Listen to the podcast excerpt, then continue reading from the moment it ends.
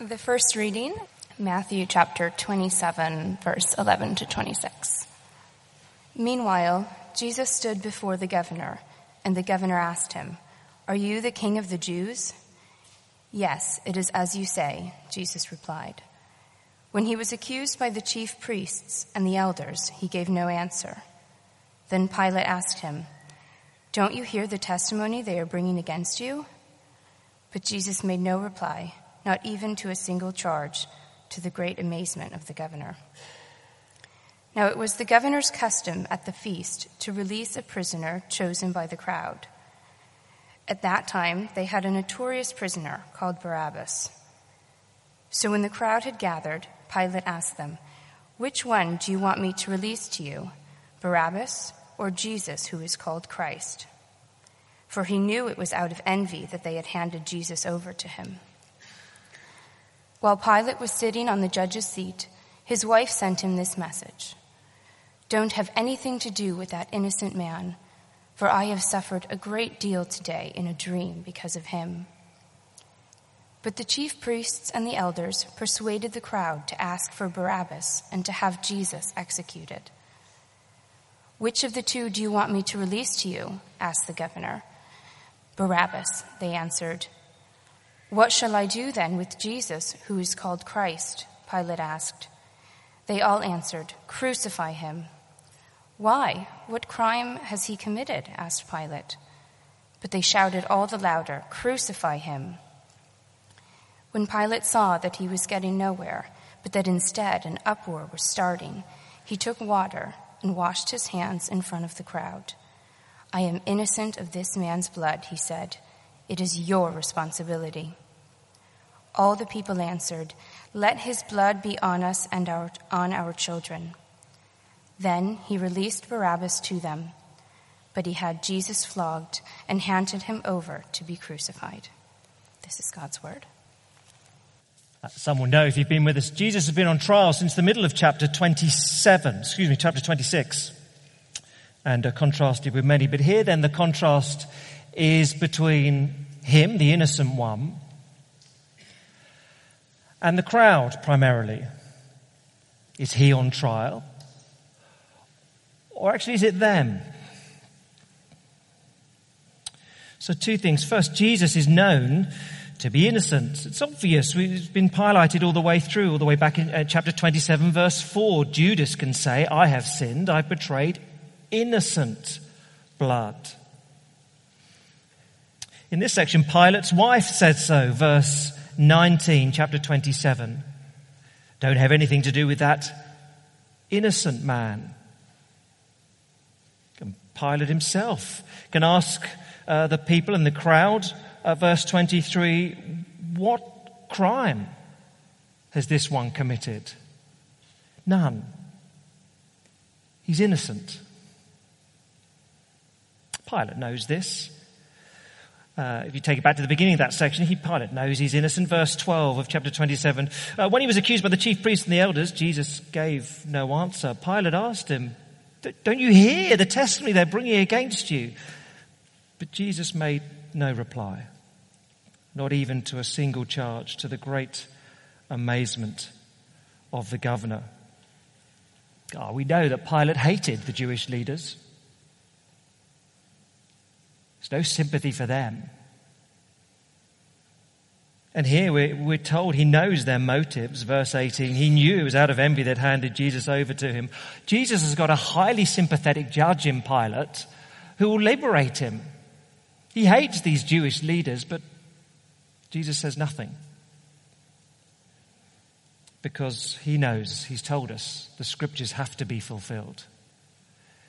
He's the innocent one, but he says, nothing. The contrast is that the crowd in, but in particular, but really all, all are guilty of murder. And not just any murder, the murder of the king. It's very striking whenever Pilate speaks, how he describes Jesus. Very striking. So, verse 11, look at all of Pilate's announcements. Verse 11, Pilate says, Are you the king of the Jews? Are you the king? Verse 17, Which one do you want to read you, Barabbas or Jesus, who is called Christ? Verse 22. What shall I do then with Jesus, who is called Christ? Whenever Pilate speaks, he says he's the king, he's the Christ, the promised Savior, the Messiah, he's the promised one. Whenever Pilate speaks, he's, it's as if Matthew is saying, You do realize who we're talking about here, don't you? Before you put this man to death, can we just be clear? Pilate knows it. And yet Pilate gives the people a choice. Verse 16, at that time they had a notorious prisoner called Barabbas so when the crowd asked them, which do you, excuse, when the crowd had gathered, Pilate asked them, which one do you want me to release to you? Barabbas or is Jesus who is called the Christ? Are you for Jesus or you're against him?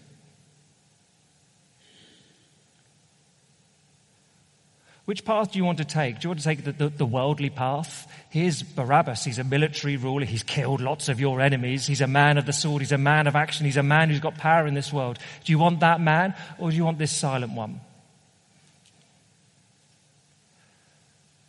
That's called the Christ. Are you for Jesus or against him? He asks the crowd. Are they against him? Verse 22 What shall I do with Jesus who's called the Christ? Pilate asked. They all answered, Crucify him. Oh, they're firmly against him. Why? They shouted all the louder, Crucify him. Pilate washes his hands. But the people say, Golly, this is striking, isn't it? The people say, verse 25, Let his blood be on us and on our children.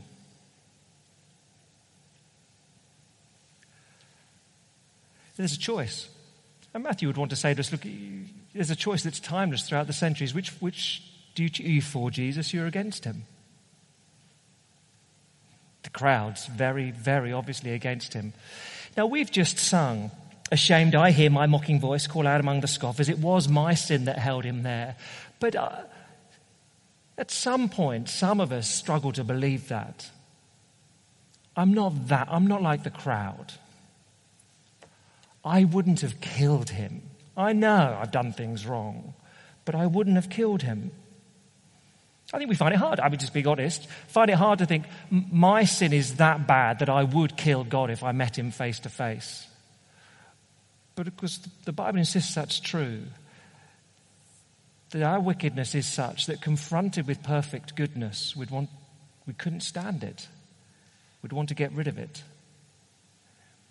We struggle with that. It was my sin that held in there. Ashamed, I hear my mocking voice. Are we as bad as the crowd? And I think that's why Pilate is here. Because Pilate stops us thinking we're not too bad. See, Pilate, he isn't the crowd. He isn't as bad as the crowd. Pilate looks upon Jesus and says, uh, Do you know what? There's, this, this, he's, he's special, this one. And yet, what does he do? Pilate, essentially, verse 24, he, he, saw he was getting nowhere. He insisted an uproar was starting. He took water, washed his hands in front of the crowd. I'm innocent of this man's blood. It's your responsibility, nothing to do with me. He wants to take a step back and say, look, I, am neither for Jesus or against him. I, I'm just sitting on the fence here. But you can't do that. He can't claim he's innocent because his actions lead to Jesus dying. Are you with him or are you against him? Protesting innocence saves no one. It's only confessing guilt that could save you. Protesting innocence does nothing. He washes his hands, but he doesn't wash away his guilt. You need more than water for that you know, the uh, Nuremberg trials uh, of 1945 when 21 leading Nazis went on trial. All very different. Ball account. You've got the arrogant Hermann Goering, prisoner number one, who is uh, uh clever and snarling and aggressive and combative uh, in the dock, so much so that the prosecutor, uh, Robert Jackson, resigned. He said, I can't, I can't handle this man.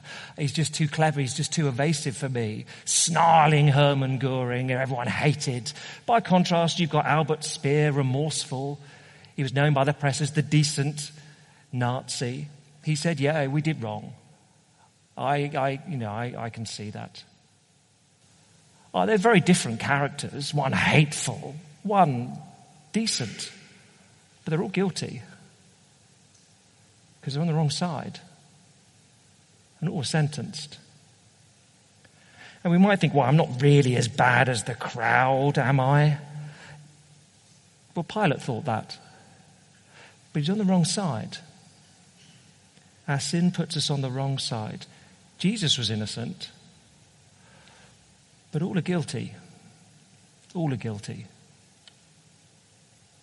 And that's why Jesus had to die. We don't like to think of it, but our sin is offensive to the Lord. Our sin is so ugly we could never pay it ourselves. Again, I read this week, our sin is so ugly and so offensive, we need a substitute. Our sin is so ugly and so offensive, the only remedy for us was the death of an infinitely worthy divine substitute.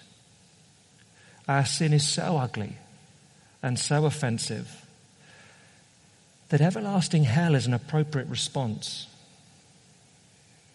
Our sin is so ugly and so offensive. Jesus describes it in a parable as the unpayable debt of 10,000 times 20 years' wages. Our sin is so ugly and so offensive that God gave in the Old Testament 1,500 years of law that people failed to keep because we needed people to fail it so repeatedly and for so long to reach the point at which we say, No one is righteous before the Lord. No one can do what's right. Jesus was innocent. We're guilty of offensive sin. So that's the trial. He was tried at our place. Jesus stood and faced accusation and condemnation so that we may stand innocent before the Lord, bearing shame and scoffing rude in my place, condemned he stood. Let's pause for a minute.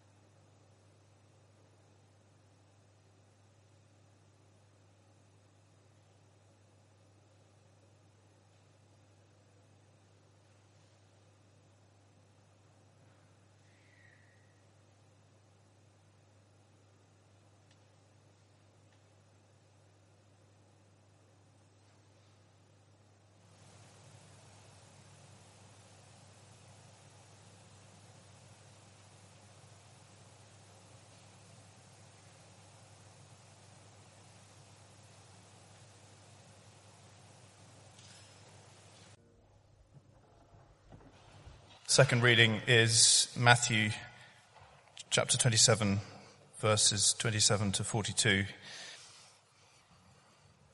Then the governor's soldiers took Jesus into the praetorium and gathered the whole company of soldiers round him.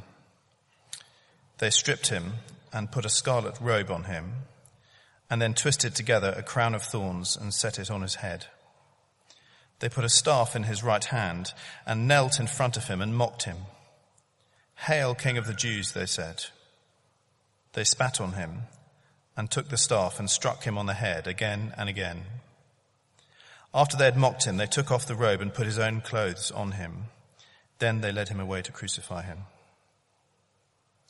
As they were going out, they met a man from Cyrene named Simon, and they forced him to carry the cross. They came to a place called Golgotha, which means the place of the skull. There they offered Jesus wine to drink, mixed with gall. But after tasting it, he refused to drink it. When they'd crucified him, they divided up his clothes by casting lots. And sitting down, they kept watch over him there. Above his head, they placed the written charge against him. This is Jesus, the King of the Jews. Two robbers were crucified with him, one on his right and one on his left. Those who passed by hurled insults at him, shaking their heads and saying, You who are going to destroy the temple and build it in three days, save yourself. Come down from the cross if you're the Son of God. In the same way, the chief priests, the teachers of the law, and the elders mocked him. He saved others, they said, but he can't save himself. He's the King of Israel. Let him come down now from the cross, and we will believe in him. They mock him, but they speak far more truth than they know. Mockery is the theme, of course, of this section. Uh, spread over centuries, of course, there is uh, um, the, the, the, bit of graffiti taken from uh, the Palatine Hill in Rome uh, a few years later, or century later. Alexamenos worships his God. What a sort of foolish God would die at a cross. What sort of donkey God? Would do such a thing. The mockery. Two things again, they're great ironies. Jesus is mocked as king, but he is. None of us enjoy mockery, whatever age it is. Be it in the playground and uh, a child mocks us and the others join in and we feel very alone. Be it as an adult, we're feeling the butt of the joke and others gang up on us. No one likes being mocked. Here Jesus is mocked. Verse 27. The governor's soldiers took Jesus into the praetorium and gathered the whole company of soldiers round him. God, it could be a hundred odd soldiers. Do you want to be the only one in this room today where everyone else gathers round you and mocks you? Mocks you. What do they do? They strip him and put a scarlet robe on him, uh, showing his importance. They twist together a crown of thorns, probably vine thorns, yeah, about to 15 centimeters or so, the, uh, the thorns on them. Mockingly put this crown on his head. They give him a staff or a scepter in his right hand. And they kneel in front of him and mock him, Hail, King of the Jews! Hail to you! And they're loving it because some of their colleagues probably were killed by Jewish freedom fighters, and now they get to mock an enemy. This is Abu Ghraib. Centuries earlier. Ah, oh, we've got an enemy here, and we can mock him and take our photographs and send them home. They mock him.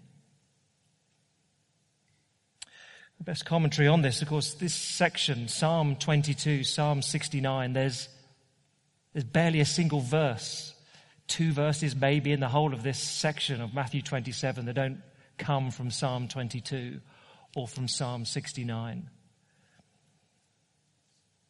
King David talking centuries earlier of his experience. Here is what Jesus felt, Psalm 22, verse 16. Dogs surround me. A pack of villains encircles me. They pierce my hands and my feet. All my bones are on display. People stare and gloat over me. They divide my clothes among them. They cast lots for my garments. So he's mocked. And so verse 37, above his head, they place the written charge against him. Jesus is the king of the Jews. This is the king of the Jews, everyone. How ridiculous, but he is.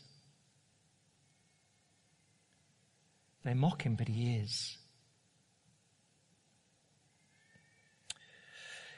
The second great irony, he can't save himself, but he does save others. And so verse, uh, well, the mockery continues, really, verse 39. Uh, two robbers, verse, pick it up from verse 38. Two robbers were crucified with him, one on his right and one on the left. And those who passed by hurled insults at him, shaking their heads and saying, Oh, yes, you are going to destroy the temple and build it in three days. Save yourself. Come down from the cross if you're the Son of God. And in the same way, the chief priests, the teachers of the law, the elders, everyone of significance, you see, all are guilty. They mocked him. He saved others, they said, but he can't save himself. He's the king of Israel. Let him come down now from the cross and we'll believe in him. Of course, Christians, we're, we're familiar with this. I don't know about you, there's a part of you that would just, that would just love the story to go slightly differently. At this point, Jesus to say, all right, stuff it. To come down from the cross, administer a little bit of justice, uh, and then get back up and say, and still I'll die for the, for the sins of the world. We'd kind of love that to shut them up. We'd love that sort of God. We'd love that, wouldn't we? I think I said to some before. Someone told me recently they were reading uh, Acts chapter 7 to their son, where Stephen is killed. You know, Stephen, uh, one of the early Christians, killed by a hostile crowd. He's martyred by them. And he read this, this my friend, he read it to his son.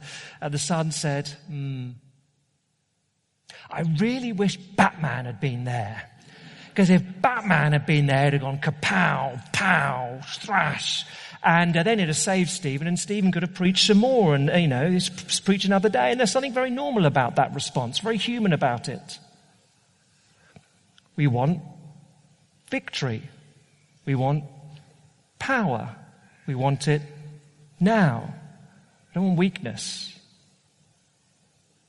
But God didn't send Batman. He sent Jesus. And it had to be this way to fulfill the scriptures. And it had to be this way for Jesus to show his trust in his Father. The supreme irony, of course, comes in verse 42.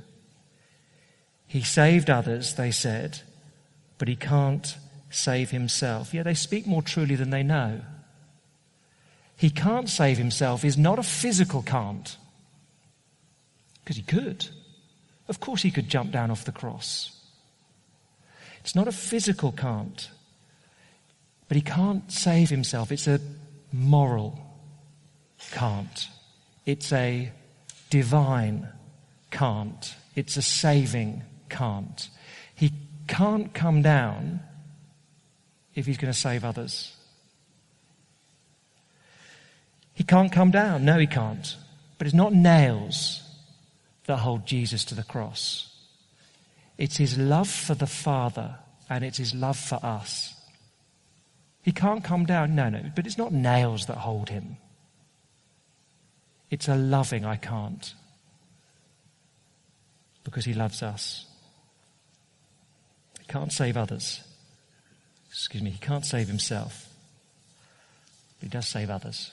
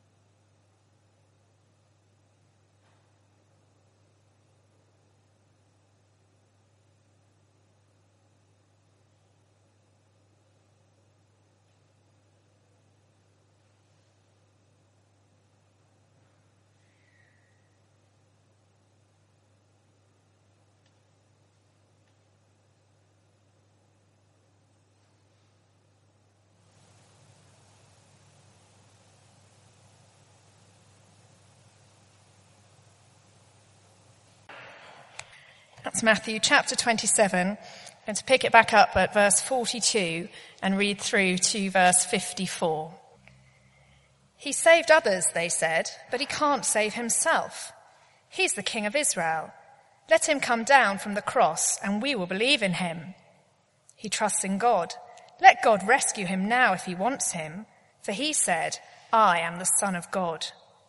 In the same way, the robbers who were crucified with him also heaped insults on him. From the sixth hour until the ninth hour, darkness came over all the land. About the ninth hour, Jesus cried out in a loud voice, Eloi, Eloi, lama sabachthani, which means, My God, my God, why have you forsaken me? When some of those standing there heard this, they said, He's calling Elijah. Immediately, one of them ran and got a sponge. He filled it with wine vinegar, put it on a stick, and offered it to Jesus to drink. The rest said, Now leave him alone.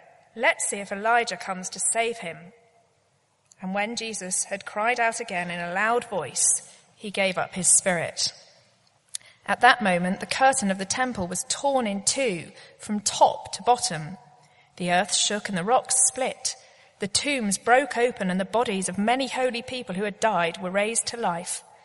They came out of the tombs and after Jesus' resurrection, they went into the holy city and appeared to many people.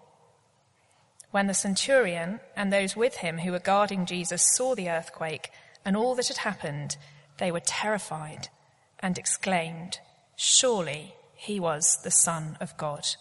This is God's word. Come to the death, and again, two things to notice. He trusted God as he was forsaken, first of all. Striking what the leaders say, isn't it? The, uh, the leaders, the chief priests, the teachers of the law, the others, they mocked him. He saved others, they said, but he can't save himself. He's the king of Israel. Let him come down now from the cross now and we'll believe in him. Verse 43. He trusts in God. Let God rescue him now. If he wants him. Now. If, if, you're God, it's now. There's something very human about that, isn't there? Uh, something very worldly or, or, or, sinful, I guess. Something within all of us says, okay, God, now. I, I need you to act now. I enjoyed the comment of John Calvin, it's contrary to the nature of faith to insist upon the adverb now. It's very worldly to say, now, God. I'll trust you if now you do what's required. If now you provide me with more work, now you provide me with more money, now you provide me with more relationship, now. If you do it now, that's okay. Jesus doesn't get now. Faith says, I'd like it now, but I trust you. I trust you for your timing. In here, Jesus trusts his Father. Verse 43, you've got to think that would hurt, wouldn't it? Verse 43, he trusts in God. Let God rescue him now if he wants him. Jesus, if your God wants you, he'll rescue you now. Nothing. Because your, your father, you say, he doesn't want you. You've got to think that's hurting. All through Jesus' arrest, his trial, the disciples have failed him, everyone's failed him, but he's had his father. He's prayed to his father. And yet at this moment, he's entirely alone. Matthew denies Jesus doesn't record the consolation of one of the robbers turning to him. Even verse 44, the robbers heaped insults on him. Again, let me read from Psalm 69, the Bible's commentary on what Jesus was experiencing. Psalm 69 verse 16. Answer me, Lord, out of the goodness of your love. In your great mercy, turn to me. Don't hide your face from your servant. Answer me quickly, for I'm in trouble. Come near and rescue me. Deliver me because of my foes. You know how I'm scorned, disgraced, and shamed. All my enemies are before you. Scorn has broken my heart and has left me helpless. I looked for sympathy, but there was none.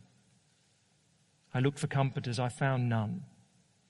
They put gall in my food, gave me vinegar for my thirst. He's alone but he trusted God as he was forsaken. Verse 45, time slows right down from the sixth hour until the ninth hour. The hours are going to be counted now until the greatest act of wickedness and love that the world has seen. Darkness covers the land. Yes, God's judgment, as it always was, of, upon the plagues. And as predicted, it's God's day of wrath.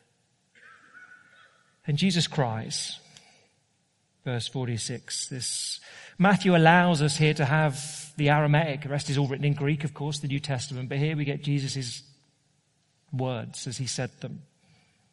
Eloi, Eloi, lama sabachthani. My God, my God, why have you forsaken me? Now, many will know it's the opening line of Psalm 22. Because here is how Jesus felt. But it's not just how Jesus felt, it's how things were. He was forsaken.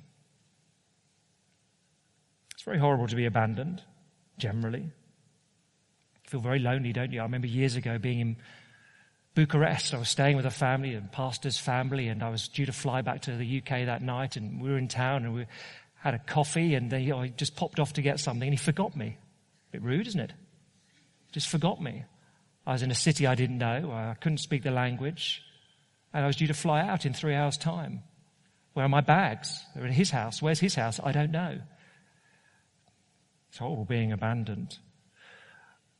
But far worse, of course, is to be forsaken by people you love.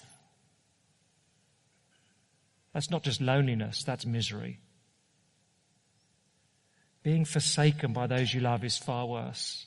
Oh, we all know it in small ways. Every child knows when they've misbehaved and are sent to their room, they're cut off from the family. It's unpleasant. You don't like it. You want to be reconciled, want everything to be happy again. You don't like it when mum and dad are not happy with us. In a small way, forsaken. If people we love walk out the door, it's miserable to be forsaken. And here Jesus is forsaken by his Father, the intimacy he's known with his Father. He is at this moment broken. God the Father abandoning God the Son in Jesus Christ upon the cross. And we know why. Why? Because at that moment, Jesus is bearing our sin. He's carrying sin. He's wearing sin. He's absorbing our sin. And it is, of course, at that moment that, as, that God takes the vast funnel and pours upon Jesus all sin. All the sins of humanity, all the anger, the jealousy, the hypocrisy, all upon him. All the selfishness, all the indifference, all the injustice upon him. The penalty for all the adultery, all the pride, all the greed upon him. And it is at this moment that Jesus is, as it were, wearing our sin. And so the only response the Father can give is to avert his gaze, is to shield his eyes, it is to turn his back. He cannot look upon Jesus. He had to condemn and hate and reject that sin, which meant at this moment he had to curse and damn his son. If you want to know how the Father views your sin, you see it in his rejection of Jesus.